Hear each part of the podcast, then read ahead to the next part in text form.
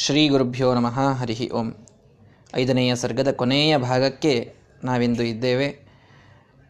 ಶ್ರೀಮದಾಚಾರ್ಯರ ಅದ್ಭುತವಾದಂತಹ ಸಂಚಾರದ ವರ್ಣನೆಯನ್ನು ಮಾಡಿದ್ದಾರೆ. ದಕ್ಷಿಣ ದಿಕ್ಕಿಗೆ ಅವರು ಮಾಡಿದಂತಹ ಸಂಚಾರ, ಅಲ್ಲಿಯಿಂದ ಅವರು ಮತ್ತೆ ಕನ್ಯಾಕುಮಾರಿ, ರಾಮೇಶ್ವರ ಇತ್ಯಾದಿ ಕ್ಷೇತ್ರಗಳನ್ನು ನೋಡಿಕೊಂಡು ಅವರು ಶ್ರೀರಂಗ ಪಟ್, ಶ್ರೀರಂಗ ಅನ್ನುವಂತಹ ಪರಮಾತ್ಮನ ಪವಿತ್ರವಾದಂತಹ ಕ್ಷೇತ್ರ ಬ್ರಹ್ಮದೇವರಿಂದ ಪೂಜಿತವಾದಂತಹ ರಂಗನ ಮೂರ್ತಿ, ಆ ರಂಗನಾಥನ ಪೂಜೆಯನ್ನು ಮಾಡಲಿಕ್ಕೆ ಕಾವೇರಿ ತೀರದ ಶ್ರೀರಂಗ ಕ್ಷೇತ್ರಕ್ಕೆ ಅವರು ಬಂದಿದ್ದನ್ನು ನಾವು ಕೇಳಿದ್ದೇವೆ. ಅಲ್ಲಿಯಿಂದ ಮತ್ತೆ ಉತ್ತರ ದಿಕ್ಕಿನ ಯಾತ್ರೆಗೆ ಶ್ರೀಮದಾಚಾರ್ಯರು ಹೊರಟಿದ್ದಾರೆ. ತತಸ್ತತಃ, ವಿಸ್ಮಿತ ಲೋಚನೈಹಿ ನರೈ ನಿರೀಕ್ಷಮಾಣ ಅತಿ ಸುಲಕ್ಷಣಾಕೃತಿ ಗ್ರಾಮೋತ್ತಮಾನ್ ಪ್ರಾಪ್ಯ ಪಯಸ್ವಿನಿ ತಟೆ ವಿವೇಶ ದೇವಾಯತನಂ ಸಕಿಂಚನ ವಿಸ್ಮಿತವಾದ ಲೋಚನಗಳುಳ್ಳಂತಹ ಅಲ್ಲಲ್ಲಿಯ ಜನರಿಂದ ನಿರೀಕ್ಷಮಾಣವಾದ ಅತಿಲಕ್ಷಣವಾದ ಆಕೃತಿಯನ್ನು ಹೊಂದಿದಂತಹ ಶ್ರೀಮದಾಚಾರ್ಯರು. ಅಂದರೆ ಶ್ರೀಮದಾಚಾರ್ಯರಿಂದ ಶಾಸ್ತ್ರವನ್ನು ಕೇಳೋದು ಇದು ಒಂದು ರೀತಿಯ ಆಶ್ಚರ್ಯ.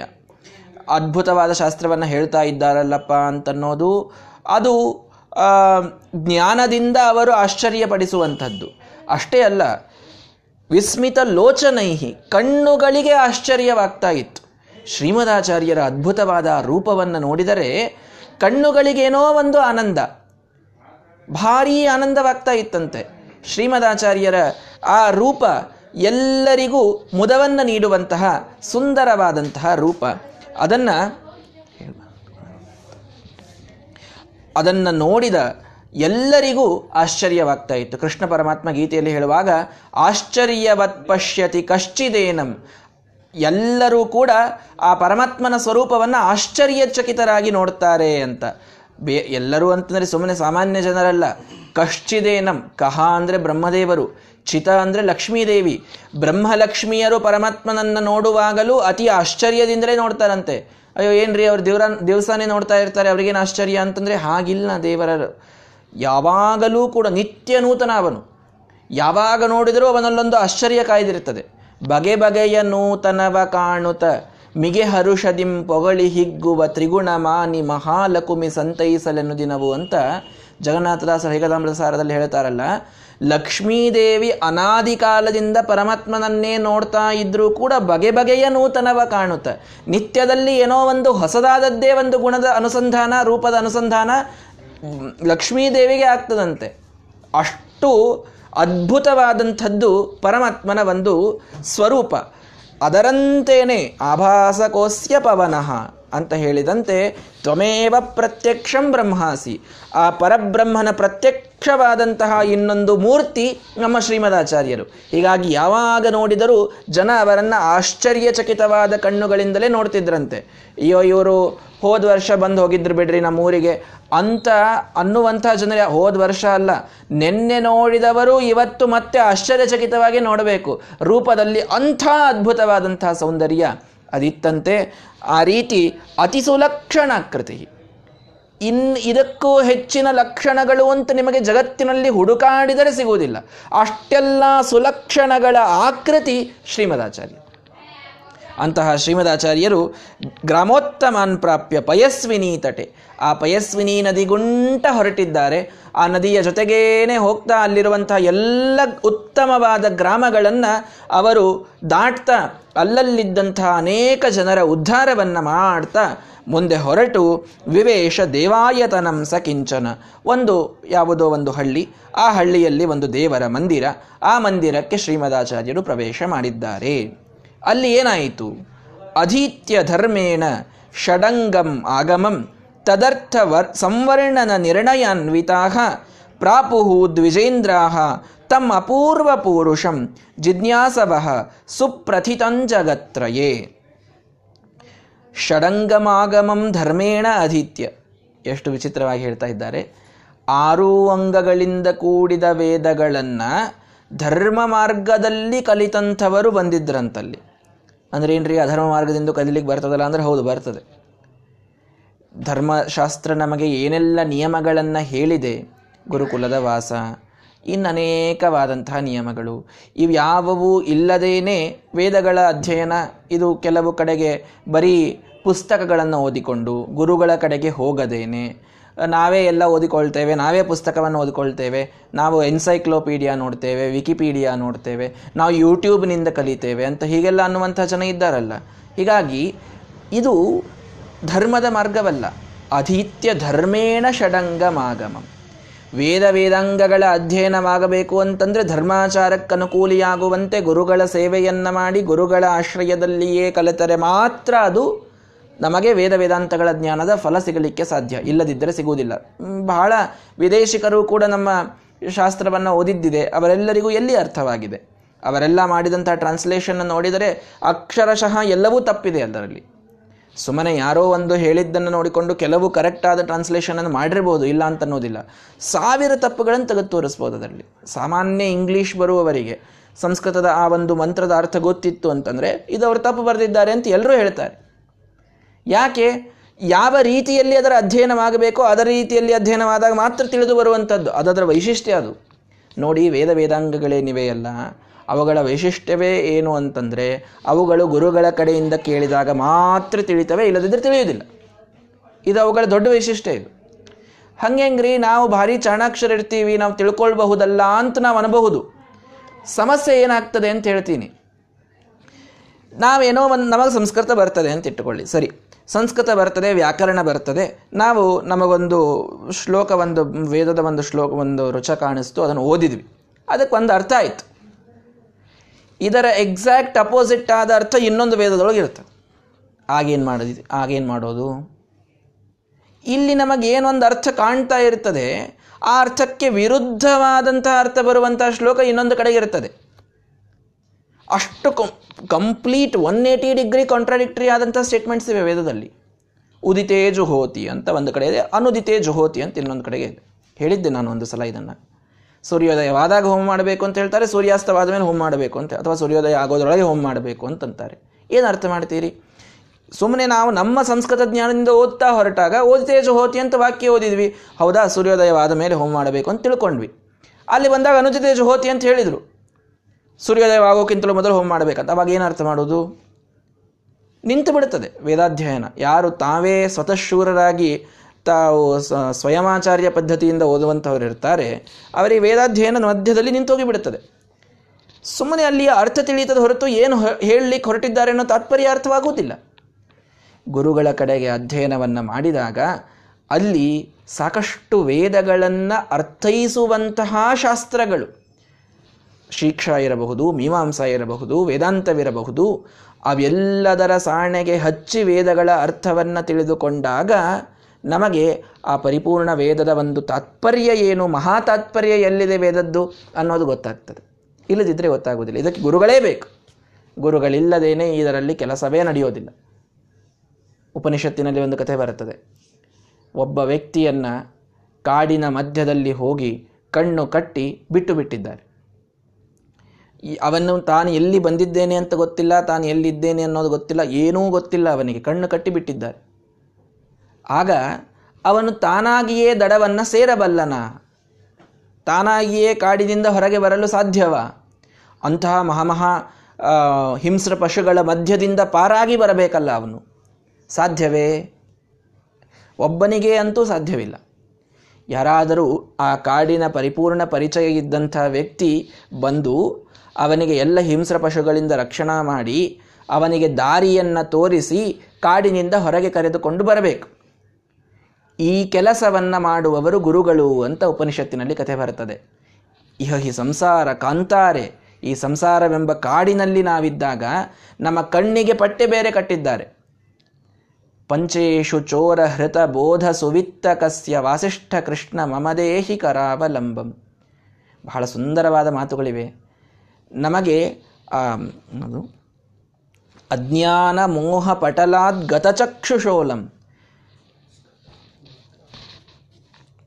ಮಾರ್ಗಾತ್ ಸತಾಂ ಸ್ಖಲತ ಈಶ ದಯಾಂಬುರಾಶೆ ಕಿಂಗಮ್ಯಮಿತ್ಯವಿರತಂ ರಟತೋ ರಮೇಶ ವಾಸಿಷ್ಠ ಕೃಷ್ಣ ಮಮದೇಹಿ ಕರಾವಲಂಬಂ.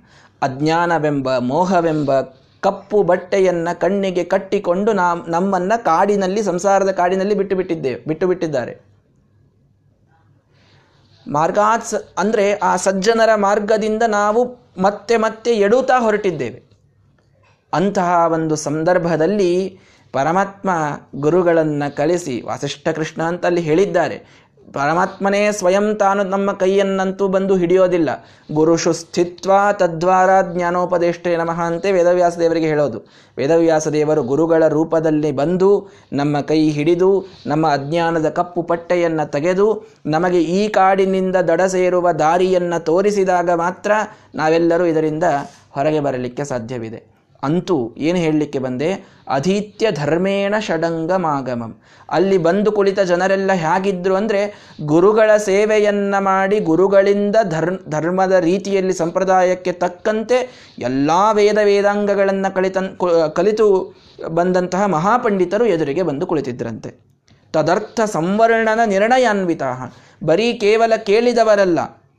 ಬರೀ ಅಧ್ಯಯನ ಇಬ್ಬರು ಇಬ್ಬರು ಇರ್ತಾರೆ ಅಧ್ಯಯನ ಮಾಡಿದವರು ಇರ್ತಾರೆ ಭಾರೀ ನಿಮಗೇನು ಪಾಠ ಆಗಿದೆ? ನಮಗೆ ತರ್ಕಶಾಸ್ತ್ರದಲ್ಲಿ ವ್ಯುತ್ಪತ್ತಿವಾದದವರೆಗೆ ಪಾಠ ಆಗಿದೆ. ವ್ಯಾಕರಣದ, ವ್ಯಾಕರಣದಲ್ಲಿ ಮಹಾಭಾಷ್ಯದವರೆಗೂ ನಮಗೆ ಪಾಠ ಆಗಿದೆ. ವೇದಾಂತದಲ್ಲಿ, ವೇದಾಂತದೊಳಗಂತೂ ಸುಧಾ ನಮಗೆ ಪರಿಪೂರ್ಣ ಪಾಠ ಆಗಿಬಿಟ್ಟಿದೆ. ಸರಿ, ಪಾಠ ಆಗಿದೆ. ಮುಂದೆ ಅದರಲ್ಲಿ ಎಷ್ಟು ನೆನಪಿದೆ? ಹಾಂ, ಅದೆಲ್ಲ ಕೇಳಲಿಕ್ಕೆ ಹೋಗಬೇಡಿ. ಗುರುಗಳು ಹೇಳಬೇಕಾದಾಗ ಎಲ್ಲ ಚೆನ್ನಾಗಿ ಪಾಠ ಆಗಿಬಿಟ್ಟಿದೆ ನಮಗೆ. ಅಷ್ಟೇ. ಅದೇನಾದರೂ ನಿಮಗೆ ಹೇಳಲಿಕ್ಕೆ ಬರ್ತದೆ? ಅದೆಲ್ಲ ಇಲ್ಲ. ಅದೆಲ್ಲ ಕೇಳಲಿಕ್ಕೆ ಹೋಗಬೇಡ. ಇಂಥ ವರ್ಗದ ಜನವೂ ಇದೆ. ಕೇಳಿ ಮಾಡ್ತಾ ಇಲ್ಲ. ಆದರೆ ಕೇವ್, ಅಲ್ಲ, ಶ್ರವಣ ಮಾಡುವುದೇ ಬಹಳ ದೊಡ್ಡದು. ಅದರೊಳಗೆ ಎರಡನೇ ಮಾತೇ ಇಲ್ಲ. ಆದರೆ ಅದು ಹೇಳಿದ್ದು ಮನಸ್ಸಿನಲ್ಲಿ, ಬುದ್ಧಿಯಲ್ಲಿ ಉಳಿಯುವುದು ಕೂಡ ಮಹತ್ವದ್ದಲ್ಲ. ಅದನ್ನು ಪರಿಪೂರ್ಣವಾಗಿ ನಾವು ಕಲಿತಿದ್ದನ್ನು ಕಲಿತಲ್ಲೇ ಬಿಟ್ಟು ಬಂದು ಬಿಟ್ಟರೆ ಜೀವನದಲ್ಲಿ ಅದರ ಹೇಗೆ ಉಪಯೋಗಕ್ಕೆ ಬರ್ತದೆ ಅದಾದ ಮೇಲೆ. ಹೀಗಾಗಿ ಅಂಥ ಜನ ಬಂದು ಕೂತಿದ್ರೇನು ಅಂದ್ರೆ ಅಲ್ಲ, ತದರ್ಥ ಸಂವರ್ಣನ ನಿರ್ಣಯಾನ್ವಿತ ಒಬ್ಬರೊಬ್ಬರು ಅದರ ಅರ್ಥವನ್ನು ಚೆನ್ನಾಗಿ ಹೇಳುವಂಥ ನಿರ್ಣಯವನ್ನು ತಿಳಿದುಕೊಂಡಂತಹ ಮಹಾಮಹಾಪಂಡಿತರು ಮುಂದೆ ಬಂದು ಕೂತಿದ್ರಂತೆ ಶ್ರೀಮದಾಚಾರ್ಯರಿಗೆ. ಮಹಾಮಹಾಪಂಡಿತರು ಬಂದು ಕೂತಿದ್ರು. ಎಲ್ಲರಿಗೂ ಭಾರೀ ಧಾರ್ಮಿಕ ರೀತಿಯಲ್ಲಿ ಅಧ್ಯಯನವಾಗಿದೆ. ಅಧ್ಯಯನವಾದ ಮೇಲೆ ಅದನ್ನು ಅಧ್ಯಾಪನ ಮಾಡುವಂತಹ ತಾಕತ್ತಿದ್ದವರಿದ್ದಾರೆ. ಅಂತಹ ಮಹಾಪಂಡಿತರೆಲ್ಲ ಮುಂದೆ ಬಂದು ಕುಳಿತಿದ್ದಾರೆ. ಯಾವ ಮಂದಿರದಲ್ಲಿ ಶ್ರೀಮದಾಚಾರ್ಯರು ಬಂದರೋ ಅಲ್ಲಿ ಬಂದು ಕೂತಿದ್ದಾರೆ. ದ್ವಿಜೇಂದ್ರಾಹ, ಮಹಾಮಹಾಬ್ರಾಹ್ಮಣರು ಎಲ್ಲರೂ ಕೂಡ. ಜಿಜ್ಞಾಸವಹ, ಜಿಜ್ಞಾಸೆಯಿಂದ ಬಂದಿದ್ದಾರೆ. ಇನ್ನೂ ನಮಗೆ ವೇದವನ್ನು ತಿಳಿದುಕೊಳ್ಳಬೇಕಾಗಿದೆ. ವೇದ ಎಷ್ಟು ಕಲಿತರೂ ಮುಗಿಯದಂಥ ಅನಂತವಾದ ಜ್ಞಾನ ರಾಶಿ ಅದು. ಶ್ರೀಮದಾಚಾರ್ಯರಿಂದ ಕೇಳೋಣ ಅಂತ ಅತ್ಯಂತ ಭಕ್ತಿಯಿಂದ, ಜಿಜ್ಞಾಸಾ ಪ್ರವೃತ್ತಿಯಿಂದ ಮುಂದೆ ಅನೇಕ ಜನ ಬಂದು ಕೂತಿದ್ದಾರೆ. ಯಾರ ಮುಂದೆ? ಜಗತ್ರಯೇ ಸುಪ್ರಥಿತಂ ಅಪೂರ್ವ ಪುರುಷಂ ಪ್ರಾಪುಹು. ಮೂರೂ ಲೋಕಗಳಲ್ಲಿ ಭಾರೀ ಪ್ರಸಿದ್ಧನಾದ ಅಪೂರ್ವವಾದ ಪುರುಷರ ಎದುರಿಗೆ ಬಂದು ಕುಳಿತಿದ್ದಾರೆ. ಅಂದ್ರೆ ಏನರ್ಥ ಅಪೂರ್ವ ಪುರುಷರು. ಇಂತಹ ಜ್ಞಾನಿಗಳು ಮೊದಲಿಗೆ ಹುಟ್ಟಿರಲಿಲ್ಲ ಅಂತ ಅರ್ಥ ಯಾವ ಜ್ಞಾನಿಗಳನ್ನು ಅವರು ನೋಡ್ತಾ ಇದ್ದಾರೆ, ಆ ಶ್ರೀಮದಾಚಾರ್ಯರಂತಹ ಜ್ಞಾನಿಗಳು, ಅಂತಹ ವಿರಕ್ತ ಶಿಖಾಮಣಿಗಳು, ಸನ್ಯಾಸಿಗಳು ಸಕಲ ಗುಣಪೂರ್ಣರನ್ನ ಅವರು ಮೊದಲಿಗೆಂದಿಗೂ ನೋಡಿರಲಿಲ್ಲ. ಅಪೂರ್ವ. ಮೊದಲಿಗೆಂದಿಗೂ ಇಂಥ ವ್ಯಕ್ತಿತ್ವವನ್ನೇ ಆ ಪಂಡಿತರು ನೋಡಿರಲಿಲ್ಲ. ಅಷ್ಟು ಸುಪ್ರಥಿತನ್ ಜಗತ್ರಯೇ. ಸುಮ್ಮನೆ ಆ ಒಂದು ಉಡುಪಿ ಸೈಡ್ ಎಲ್ಲ ಬಹಳ ಫೇಮಸ್ ರೀ, ಅಂತ ಹೀಗನಬೇಡಿ ಅಂತ. ಸುಪ್ರಥಿತನ್ ಜಗತ್ರಯೇ. ಮೂರೂ ಲೋಕಗಳಲ್ಲಿ ಫೇಮಸ್ಸು ಶ್ರೀಮದಾಚಾರ್ಯರು ಹದಿನಾಲ್ಕು ಲೋಕಗಳನ್ನು ಆಳುವಂತಹ ಒಡೆಯರವರು.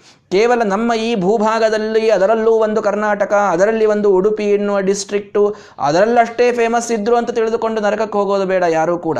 ಜಗತ್ರಯೇ, ಮೂರೂ ಲೋಕಗಳಲ್ಲಿ ಅತ್ಯಂತ ಪ್ರಸಿದ್ಧವಾದ ವ್ಯಕ್ತಿತ್ವ ಶ್ರೀಮದಾಚಾರ್ಯರ ವ್ಯಕ್ತಿತ್ವ. ಅಂತಹ ಶ್ರೀಮದಾಚಾರ್ಯರನ್ನು ಹುಡುಕಿಕೊಂಡು ಜಿಜ್ಞಾಸಾ ಪ್ರವೃತ್ತಿಯಿಂದ ಮಹಾಪಂಡಿತರೆಲ್ಲರೂ ಎದುರಿಗೆ ಬಂದು ಕುಳಿತರಂತೆ. ಕುಳಿತಾಗ ಅವರನ್ನು ನೋಡಿದರು ಹೇಗೆ ಕಾಣಿಸಿದರು ಶ್ರೀಮದಾಚಾರ್ಯರು? ಆಹಾ, ಎರಡು ಶ್ಲೋಕಗಳಲ್ಲಿ ಅದ್ಭುತವಾಗಿ ವರ್ಣನವನ್ನು ಮಾಡ್ತಾರೆ. ಸುಸ್ಮಿತೇಂದುಂ ಅರವಿಂದ ಲೋಚನಂ ಸ್ವರ್ಣ ವರ್ಣಂ ಅತಿಭದ್ರ ಭಾಷಣಂ ವೀತಭೂಷಮಪಿ ವಿಶ್ವಭೂಷಣಂ ತಂ ದಿದೃಕ್ಷು ಅಲಂ ಆಪತಜ್ಜನ ಅಲಂ ಆಪತತ್ ಜನ ಜನರೆಲ್ಲರೂ ಬಹಳಷ್ಟು ಜನ ಬಂದ್ರಂತೆ. ತಂ ದಿದೃಕ್ಷು ನೋಡಬೇಕು ಅಂತ. ಜಿಜ್ಞಾಸಾ ಪ್ರವೃತ್ತಿಯಿಂದ ತಿಳಿದುಕೊಳ್ಳಬೇಕು ಅಂತ ಬಂದವರು ಸಾಕಷ್ಟು ಜನ ಇದ್ದರು ಕೆಲವರು ನೋಡ್ಬೇಕ್ರಿ, ಏನು ಅವ್ರು ಎಷ್ಟು ಸಣ್ಣ ಹುಡುಗ ಅಂತಂತಾರೆ ಬಹಳ ಸನ್ಯಾಸಿ, ಏನು ಅದ್ಭುತವಾಗಿ ಪ್ರವಚನ ಮಾಡ್ತಾರಂತ, ವಾದ ಮಾಡ್ತಾರಂತ, ವಾಕ್ಯಾರ್ಥ ಮಾಡ್ತಾರಂತ, ಎಲ್ಲರನ್ನೂ ಬಾಯಿ ಮುಚ್ಚಿಸಿ ನಿರುತ್ತರ ಮಾಡ್ತಾರಂತೆ. ನೋಡೇ ಬಿಡೋಣ ಒಂದ್ಸಾರಿ ಅಂತ ಅವ್ರನ್ನ ನೋಡಬೇಕು ಅಂತ ಆಡಿಕೊಂಡು ಬಂದ ಮಂದಿನೂ ಬಹಳ ಅಂತೂ ಅವರೆಲ್ಲರಿಗೂ ಶ್ರೀಮದಾಚಾರ್ಯ ದರ್ಶನ ಆಯ್ತಲ್ಲ, ಅವ್ರ ಭಾಗ್ಯ ನೋಡ್ರಿ. ಹೀಗಾಗಿ ಬಂದು ಆ ಶ್ರೀಮದಾಚಾರ್ಯರು ಅವ್ರ ಪೀಠದ ಮೇಲೆ ಸಿಂಹದಂತೆ ಕುಳಿತಿದ್ದಾರೆ ಶ್ರೀಮದಾಚಾರ್ಯರು, ನೋಡಿದಾಗ ಸುಸ್ಮಿತೆಂದು ಮುಖದ ಮೇಲೆ ಯಾವಾಗಲೂ ಒಂದು ಸುಂದರವಾದ ಮಂದಹಾಸ. ಅರವಿಂದ ಲೋಚನಂ, ಕಮಲದಂಥ ಯಾವಾಗಲೂ ಅರಳಿದ ಕಣ್ಣುಗಳು. ಭಾರೀ ಅರಳಿದ ಕಣ್ಣುಗಳು ಇರ್ತಿತ್ತಂತೆ. ನಾವೆಲ್ಲರೂ ಒಂದು ಸ್ವಲ್ಪ ಡ್ಯೂಟಿ ಮುಗಿಸಿಕೊಂಡು ಬಂದು ಕೂತ್ವಿ ಅಂತಂತಂದರೆ ನಮ್ಮ ಕಣ್ಣುಗಳೆಲ್ಲ ಬಾಡಿದ ಕಮಲಗಳಾಗಿಬಿಟ್ಟಿರ್ತವೆ. ಅವು ಪೂರ್ಣ ತೆಗಿಲಿಕ್ಕೆ ಆಗ್ತಿರೋದಿಲ್ಲ ಅವನು ಕಣ್ಣು ಇವರೇನು ಮುಚ್ಚಿ, ಮುಚ್ಚೇನೆ ನೋಡ್ತಾ ಇದ್ದಾರೇನೋ ಅನಿಸ್ಬೇಕು. ಅಷ್ಟು ಕಣ್ಣುಗಳು ಬಾಡಿಬಿಟ್ಟಿರ್ತಾವೆ ನಮ್ದೆಲ್ಲ. ಹಾಗಲ್ಲ. ಅರವಿಂದ ಲೋಚನಂ.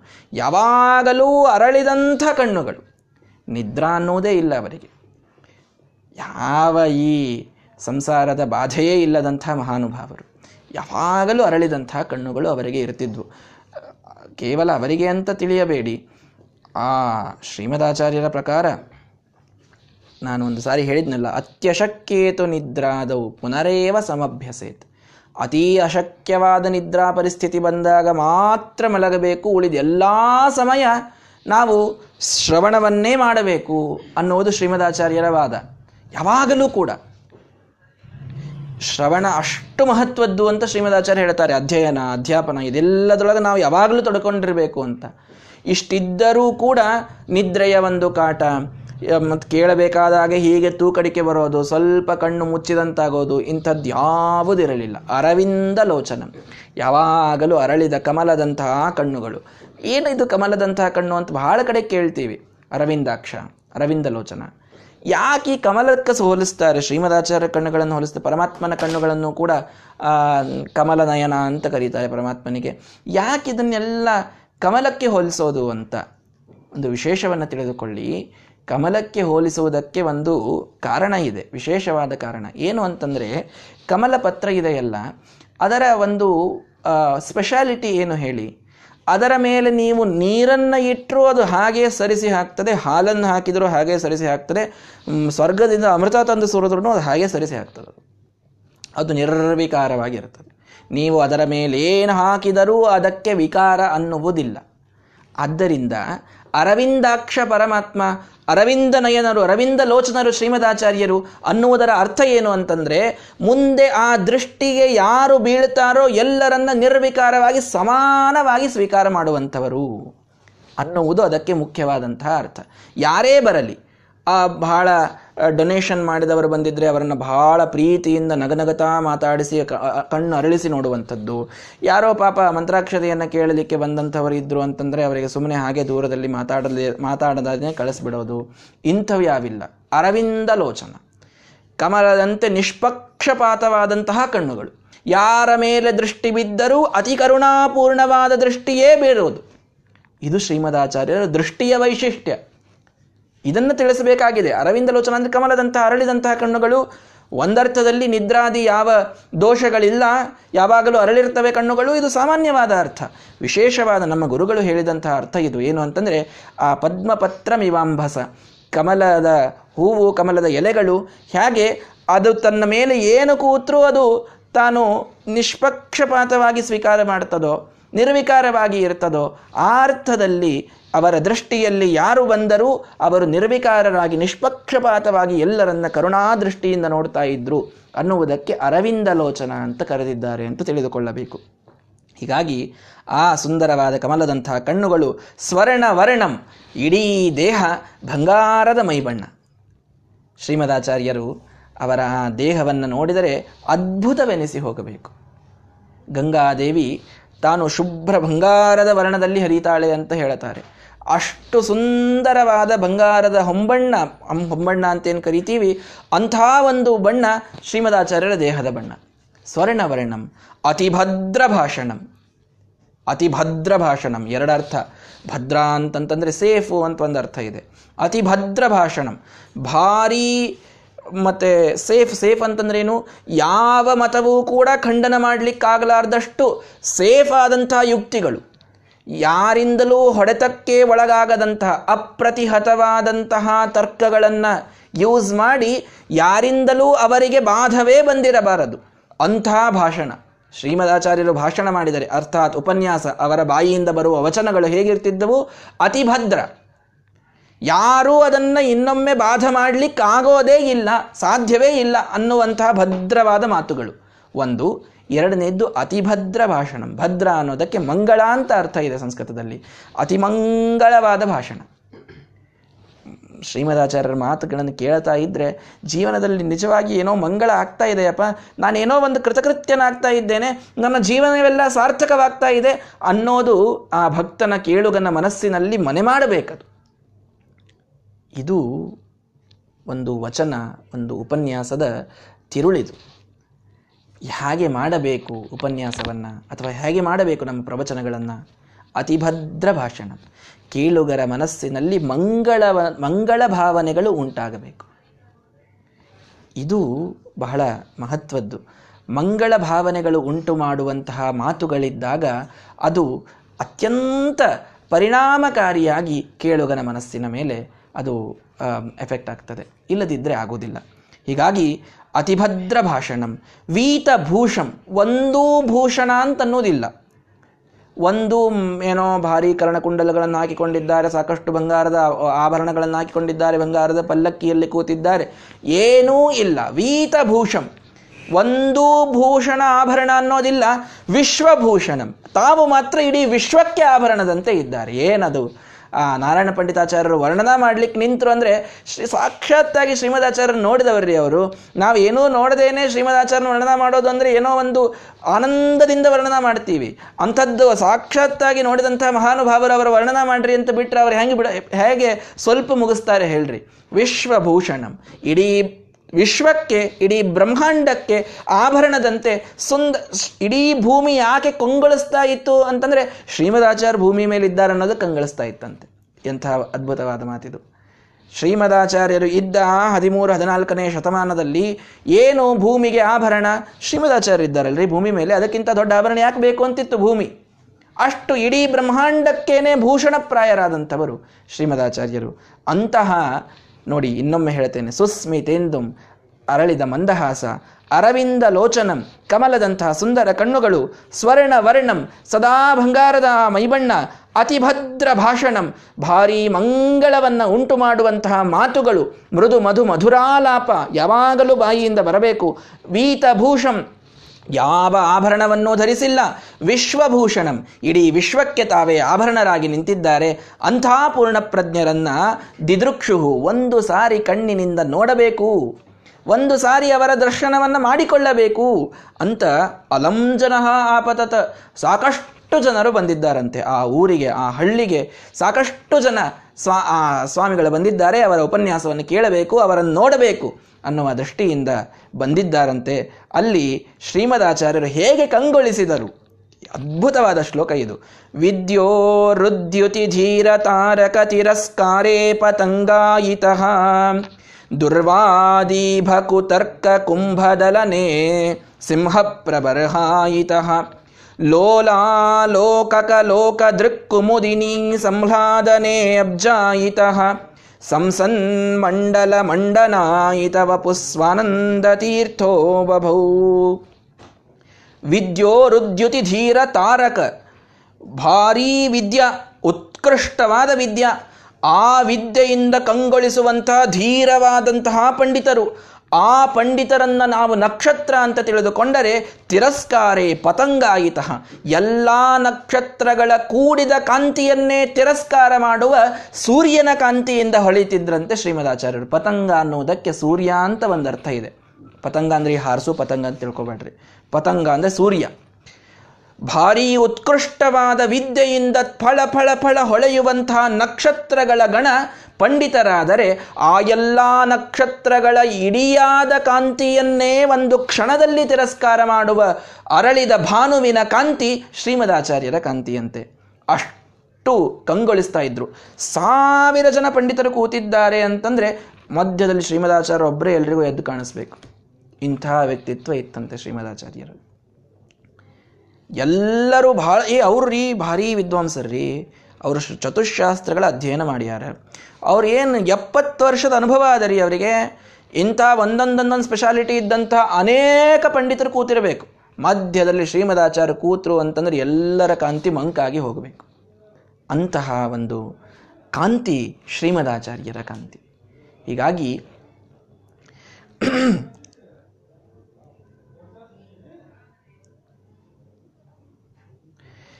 ದುರ್ವಾದೀಭ ಕುತರ್ಕ ಕುಂಭದಲನೆ ಸಿಂಹಪ್ರಬರಹಾಯಿತ ಮಧ್ಯಾಗೆ ಕಾಣ್ತಿದ್ರು ಶ್ರೀಮದಾಚಾರ್ಯರು. ದುರ್ವಾದಿಗಳು ಬಂದರೆ, ದುರ್ವಾದಿಗಳು, ಏನೋ ಜಿಜ್ಞಾಸಾ ಪ್ರವೃತ್ತಿಯಿಂದ ಕೇಳಬೇಕು, ಶ್ರೀಮದಾಚಾರ್ಯ ಶಾಸ್ತ್ರ ತಿಳ್ಕೋಬೇಕು ಅಂತ ಬಂದವರಲ್ಲ. ಕೆಟ್ಟ ಉದ್ದೇಶಗಳಿಂದ ಕೆಟ್ಟ ವಾದಗಳನ್ನು ಹಾಕುವಂಥ ದುರ್ವಾದಿಗಳು ಎದುರಿಗೆ ಬಂದು ಕೂತ್ರೆ, ಇಭ, ಅವರು ಒಬ್ಬರೊಬ್ಬರು ಭಾರೀ ಸಮರ್ಥರಾದ ಗಜಗಂತೆ ಇದ್ದಂಥವರು. ಒಂದೊಂದು ಮದ ಏರಿದಂಥ ಆನೆಯಂತೆ ಬಂದು ದುರ್ವಾದಿಗಳು ಕೂತರೆ ಕುಂಭದಲನೆ ಸಿಂಹಪ್ರಬರಹಾಯಿತ. ಅವರ ತರ್ಕಶಾಸ್ತ್ರದ ಕುಂಭವನ್ನೇ ಸೀಳಿ ಹಾಕುವಂಥ ಸಿಂಹದಂಥ ಒಂದು ನಡಿಗೆ ಶ್ರೀಮದಾಚಾರ್ಯರದಾಗಿತ್ತಂತೆ. ಅನೇಕ ದುರ್ವಾದಿಗಳು ಮದವೇರಿದ ಗಜದಂತೆ ಎದುರಿಗೆ ಬಂದು ಕೂತರೆ ಅವರ ಕುಂಭಸ್ಥಳವನ್ನು ಪೂರ್ಣವಾಗಿ ವಿದಾರಿಸಿ ತಮ್ಮ ಆ ಶುದ್ಧವಾದ ಸಿದ್ಧಾಂತದ ತಾಂಡವವನ್ನು ಅವರ ತಲೆಯ ಮೇಲಾಡುವಂತಹ ಒಂದು ಸಿಂಹದಂತೆ ಶ್ರೀಮದಾಚಾರ್ಯರು ಶೋಭಿಸ್ತಾ ಇದ್ರು. ಲೋಲಾ ಲೋಕಕ ಲೋಕ ದೃಕ್ಕು ಮುದಿನಿ ಸಂಹ್ಲಾದನೆ ಅಬ್ಜಾಯಿತ. ಆದರೆ ಅದೇ ಲೋಲಾಲೋಕ ಆಲೋಕ ಅಂದರೆ ಕಣ್ಣುಗಳು ಅಥವಾ ದೃಷ್ಟಿ, ಲೋಲ, ಬಹಳ ಚಂಚಲವಾದಂತಹ ದೃಷ್ಟಿಯಿಂದ ಅವರನ್ನು ನೋಡಬೇಕು, ಅವರ ಜೊತೆಗೆ ಮಾತಾಡಬೇಕು, ಅವರ ದರ್ಶನವನ್ನು ಪಡೆದು, ಅವರಿಂದ ಮಂತ್ರಾಕ್ಷತೆಯನ್ನು ಪಡೆದು, ಜೀವನದಲ್ಲಿ ಧನ್ಯತೆಯನ್ನು ಅನುಭವಿಸಬೇಕು ಅಂತ ಭಾರೀ ಭಕ್ತಿಯ ದೃಷ್ಟಿಯನ್ನಿಟ್ಟುಕೊಂಡು ಬಂದಂತಹ ತಮ್ಮ ನಿಜ ಜನರಿಗೆ ಮಾತ್ರ ಸಂಹ್ಲಾದನೆ ಅಬ್ಜಾಯಿತ. ಆ ಎಲ್ಲ ಜನ, ಭಕ್ತ ಜನ ಇವುಗಳು ಕನ್ನೈದಿಲೆಗಳಂತೆ ಎದುರಿಗೆ ಬಂದರೆ ಅವೆಲ್ಲರನ್ನ ಅಳಿಸು ಅರಳಿಸುವಂತಹ ಅಬ್ಜ ಅರ್ಥಾತ್ ಸಮುದ್ರದಿಂದ ಹುಟ್ಟಿದ ಚಂದ್ರನಂತಹ ಕಾಂತಿ ಶ್ರೀಮದಾಚಾರ್ಯರದಿತ್ತಂತೆ. ನಾವು ಭಾರೀ ಪ್ರಕಾಶಮಾನರಾದವರು, ನಮ್ಮ ಪ್ರಕಾಶದ ಮುಂದೆ ಯಾರೂ ಇಲ್ಲ ಅಂತ ತಮ್ಮ ಪ್ರಕಾಶವನ್ನು ತೋರಿಸಲಿಕ್ಕೆ ಬಂದರೆ ಸೂರ್ಯನಂಥ ಕಾಂತಿ. ಎಲ್ಲರೂ ಮಂಕಾಗಿ ಹೋಗಬೇಕು. ಇಲ್ಲ, ನಾವು ಭಕ್ತಿಯಿಂದ ನಿಮ್ಮ ದರ್ಶನವನ್ನು ಪಡೆಯಲಿಕ್ಕೆ ಬಂದಿದ್ದೇವೆ ಅಂತ ಒಂದು ಕನ್ನೈದಿಲೆಯಂತೆ ಅವರ ಮುಂದೆ ಬಂದರೆ ಮಾತ್ರ ಚಂದ್ರನಂತಹ ಬೆಳದಿಂಗಳನ್ನು ನೀಡಿ ಅವರನ್ನು ಅರಳಿಸುವಂತಹ ಒಂದು ಅದ್ಭುತವಾದ ಪರಿ ಶ್ರೀಮದಾಚಾರ್ಯರದು. ನೋಡಿ, ಒಂದೇ ಶ್ಲೋಕದಲ್ಲಿ ಅವರನ್ನು ಸೂರ್ಯನಿಗೂ ಹೋಲಿಸಿದರು, ಅವರನ್ನು ಚಂದ್ರನಿಗೂ ಹೋಲಿಸಿದರು. ಯಾಕೆ? ಅಧಿಕಾರಿ ಭೇದೇನ. ಅವರನ್ನು ನೀವು ಯಾವ ದೃಷ್ಟಿಯಿಂದ ನೋಡಲಿಕ್ಕೆ ಬರ್ತೀರಿ, ಆ ದೃಷ್ಟಿಯಿಂದ ಅವರು ನಿಮಗೆ ರೆಸಿಪ್ರೊಕೇಟ್ ಮಾಡ್ತಾರೆ. ನಾವು ಭಾರಿ ಪ್ರಕಾಶವಂತರು, ಧೀಮಂತರು ಅಂತ ಅವರ ಮುಂದೆ ಬಂದ್ರಿ ಅಂದ್ರೆ ನಿಮ್ಮ ಧೀ ಅದೇನೂ ಅಲ್ಲ ಅಂತ ಮಂಕು ಮಾಡುವ ಸೂರ್ಯಪ್ರಕಾಶವನ್ನು ಬೀರಿ ಅಹಂಕಾರವನ್ನು ಮುರಿದು ಕಳಿಸ್ತಾರೆ. ಇಲ್ಲ, ನಾವು ನಿಮ್ಮಿಂದ ಅರಳುವಂತಹ ಸಜ್ಜನ ಮನಸ್ಸಿನಿಂದ ಶರಣಾಗತರಾಗಿ ಬಂದಿದ್ದೇವೆ ಅನ್ನುವಂತಹ ಭಕ್ತಿ ಒಳಗೆ ಇದ್ದಾಗ ಕನ್ನೈದಿಲೆಗಳನ್ನು ಚಂದ್ರ ಅರಳಿಸುವಂತೆ ಅರಳಿಸಿ ಕಳಿಸ್ತಾರೆ. ಜ್ಞಾನದ ಪ್ರಕಾಶವನ್ನು ಬೀರಿ ಮನಸ್ಸು ಅರಳುವಂತೆ ಮಾಡಿ ಕಳಿಸುವಂತಹ ಎರಡೂ ಅದ್ಭುತ ಸಾಮರ್ಥ್ಯ ಶ್ರೀಮದಾಚಾರ್ಯರಿಗಿತ್ತಂತೆ ಸಂ ಸನ್ಮಂಡಲ ಅನೇಕ ಸಜ್ಜನರ ದೊಡ್ಡದಾದ ಸಭಾ ಮಂಡಲದ ಮಧ್ಯದಲ್ಲಿ ಮಂಡನಾಯಿತ ವಪುಹು ಆ ಇಡೀ ಸಭೆಗೆ ಇವರೇ ಶೋಭೆ. ಆ ಮಂಡಲದ ಮಂಡನರಾಗಿ, ಮಂಡನ ಅನ್ನೋದಕ್ಕೆ ಶೋಭೆ ಅಂತ ಅರ್ಥ ಇದೆ. ಇಡೀ ಸಭಾ ಮಂಡಲದ ಮಂಡನರಾಗಿ ಸ್ವಾನಂದ ತೀರ್ಥೋ ಬಭವು ಆನಂದ ತೀರ್ಥರು ಪ್ರಕಾಶಮಾನರಾಗಿ ಆ ಸಭೆಯಲ್ಲಿ ಕುಳಿತಿದ್ದಾರೆ. ಅನೇಕ ಅನೇಕ ವಿದ್ವಾಂಸರು ಎದುರಿಗೆ ಬಂದು ಜಿಜ್ಞಾಸಾ ಪ್ರವೃತ್ತಿಯಿಂದ ಕೇಳಬೇಕು, ತಿಳಿದುಕೊಳ್ಳಬೇಕು ಅಂತ ಕೂತಿದ್ದಾರೆ. ಇನ್ನು ಅನೇಕ ಜನ ನೋಡಿದರಾಯಿತು, ದರ್ಶನದ ಭಾಗ್ಯ ಸಿಕ್ಕರೆ ಸಾಕು ನಮ್ಮ ಸ್ವಾಮಿಗಳ ಬರದು ಅಂತ ಬಹಳ ಜನ ಮೆರೆದಿ, ನೆರೆದಿದ್ದಾರೆ. ಅದ್ಭುತವಾದ ಒಂದು ಸಭೆಯ ನಿರ್ಮಾಣವಾಗಿದೆ. ಅಲ್ಲಿ ಒಂದು ವಿಶೇಷವಾದ ಪ್ರಶ್ನೆ, ಅದರ ಒಂದು ಅದ್ಭುತವಾದಂತಹ ಪ್ರಸಂಗ ಆರನೆಯ ಸರ್ಗದ ಮುಂದಿನ ಆ ಪ್ರಥಮ ಭಾಗದಲ್ಲಿ ನಿರೂಪಿತವಾಗ್ತದೆ. ಇಂತಹ ಅದ್ಭುತವಾದಂತಹ ಸಭಾಮಂಡಲದ ಮಧ್ಯದಲ್ಲಿರುವ ಶ್ರೀಮದಾಚಾರ್ಯರ ವರ್ಣನೆಯೊಂದಿಗೆ ಐದನೆಯ ಸರ್ಗ ಇದು ಸಮಾಪ್ತವಾಗ್ತದೆ. ಶ್ರೀಮದಾಚಾರ್ಯರಿಗೆ ಆನಂದ ತೀರ್ಥ ಅನ್ನುವಂತಹ ಬಿರುದನ್ನು ಕೊಟ್ಟು, ಆ, ಮೂಲ ಮಠದ ಸಾಮ್ರಾಜ್ಯಾಧಿಪತಿಗಳಾಗಿ ಮಾಡಿದ್ದು, ಹಂಸನಾಮಕ ಪರಮಾತ್ಮನ ಮೇಲೆ ಕೂಡಿಸಿದ್ದು. ಅಲ್ಲಿಯಿಂದ ಈ ಸರ್ಗ ಪ್ರಾರಂಭವಾಗಿತ್ತು. ಅವರ ಅನೇಕ ಸಂಚಾರದ ಅನೇಕ ಅನುಮಾನವನ್ನು ತಿಳಿಸಿ ಅನುಮಾನ ಜೊತೆ, ಅಂದರೆ ತರ್ಕಶಾಸ್ತ್ರದಲ್ಲಿ ಪ್ರವೀಣರಾದಂತಹ ಅನೇಕ ವಿದ್ವಾಂಸರು ಬಂದು ವಾದವನ್ನು ಹಾಕಿದ್ದು, ಅವರನ್ನು ಶ್ರೀಮದಾಚಾರ್ಯರು ಎಲ್ಲರನ್ನು ಖಂಡನ ಮಾಡಿ ಅವರಿಂದಲೇ ಅನುಮಾನ ತೀರ್ಥ ಅನ್ನುವಂತಹ ಪದವಿಯನ್ನು ಪಡೆದಂತಹ ಕಥೆಯನ್ನು ನಾವು ಕೇಳಿದೆವು. ಅದಾದ ಮೇಲೆ ಅವರ ಸಂಚಾರ, ಅದ ಬೇರೆ ಬೇರೆ ಊರುಗಳಿಗೆ ಶ್ರೀಮದಾಚಾರ್ಯರು ಹೋಗಿದ್ದು, ವಿಷ್ಣು ಮಂಗಲ ಮೊದಲಾದಂತಹ ಊರುಗಳಿಗೆ ಹೋಗಿದ್ದು. ಎರಡು ನೂರು ಬಾಳೆಹಣ್ಣುಗಳನ್ನು ತಿಂದು ಪವಾಡಗಳನ್ನು ತೋರಿಸಿದ್ದು, ತಮ್ಮ ಅಂಗುಷ್ಠ ಮಾತ್ರಂ ಜಠರೇ ಪ್ರತಿಷ್ಠಿತಂ ಅಂತ ಹೇಳಿ, ತಮ್ಮ ಜಠರಾಗ್ನಿಯ ಅಂಗುಷ್ಠ ಮಾತ್ರದ ಪರಿಮಿತಿಯನ್ನು ಹೇಳಿ ವಾಯುದೇವರು ಅನ್ನುವಂತಹ ಸೂಚನೆಯನ್ನು ಶ್ರೀಮದಾಚಾರ್ಯರು ನೀಡಿದ್ದು. ಗುರುಗಳಿಗೆ ಸ್ವಲ್ಪ ಸಿಟ್ಟು ಬಂದು ತಾವೇ ಭಾಷ್ಯವನ್ನು ಬರೆಯಬೇಕು ಅನ್ನುವಂತಹ ಒಂದು ಆಜ್ಞೆಯನ್ನು ಕೂಡ ಮಾಡಿದ್ದು. ಜ್ಯೇಷ್ಠ ಯತಿಗಳು ಅದರ ಪ್ರಾರ್ಥನೆಯನ್ನು ಮಾಡಿದ್ದು. ಎಲ್ಲ ಜನರಿಗೆ ಶ್ರೀಮದಾಚಾರ್ಯರ ಸೂತ್ರದ ಭಾವವನ್ನು ಸರಿಯಾಗಿ ತಿಳಿಸಿಕೊಟ್ಟದ್ದು. ಇನ್ನನೇಕ ದಕ್ಷಿಣ ದಿಕ್ಕಿನ ಯಾತ್ರೆಯನ್ನು ಮಾಡ್ತಾ ಮಾಡ್ತಾ ಪಯಸ್ವಿನಿ ನದಿಯನ್ನು ದಾಟಿ ಕನ್ಯಾಕುಮಾರಿ ರಾಮೇಶ್ವರ ಇತ್ಯಾದಿಗಳನ್ನು ಅವರು ಸಂಚಾರ ಮಾಡಿದ್ದು. ರಾಮೇಶ್ವರದಲ್ಲಿ ಚಾತುರ್ಮಾಸ್ಯವನ್ನು ಮಾಡಿದ್ದು. ರಂಗನಾ, ರಂಗನಾಥನ ದರ್ಶನವನ್ನು ಮಾಡಿಕೊಂಡಿದ್ದು, ಮತ್ತೆ ಉತ್ತರ ದಿಕ್ಕಿನ ಯಾತ್ರೆಗೆ ಹೊರಟಾಗ ಅಲ್ಲಿ ಬಂದು ಒಂದು ಸಭೆಯನ್ನು ಮಂಡಿಸಿ ಶ್ರೀಮದಾಚಾರ್ಯರು ಕುಳಿತಿದ್ದು, ಇಷ್ಟು ಈ ಐದನೆಯ ಸರ್ಗದ ಸಂಕ್ಷಿಪ್ತವಾದಂತಹ ವರ್ಣನೆ. ಇದನ್ನು ಯಥಾಮತಿ ಗುರುಗಳ ಅನುಗ್ರಹದಿಂದ ಹೇಳುವಂತಹ ಪ್ರಯತ್ನ ಮಾಡಿದ್ದೇನೆ. ಶ್ರೀಮದಾಚಾರ್ಯರು ಇದರಿಂದ ತುಷ್ಟರಾಗಲಿ ಅಂತ ಪ್ರಾರ್ಥನೆಯನ್ನು ಮಾಡೋಣ. ಇತಿ ಶ್ರೀಮತ್ ಕವಿಕುಲ ತಿಲಕ ಶ್ರೀಮತ್ ತ್ರಿವಿಕ್ರಮ ಪಂಡಿತಾಚಾರ್ಯ ಸುತ, ಶ್ರೀಮನ್ನಾರಾಯಣ ಪಂಡಿತಾಚಾರ್ಯ ವಿರಚಿತೆ ಶ್ರೀಮತ್ ಸುಮಧ್ವವಿಜಯೇ ಮಹಾಕಾವ್ಯೆ ಆನಂದಾಂಕೆ, ಪಂಚಮ ಸರ್ಗ ಸಂಪೂರ್ಣಂ ಗುರುಮಧ್ವಾಂತರ್ಗತ ಶ್ರೀಕೃಷ್ಣಾರ್ಪಣಮಸ್ತು. ಹರಯೇ ನಮಃ ಹರಯೇ ನಮಃ ಹರಯೇ ನಮಃ.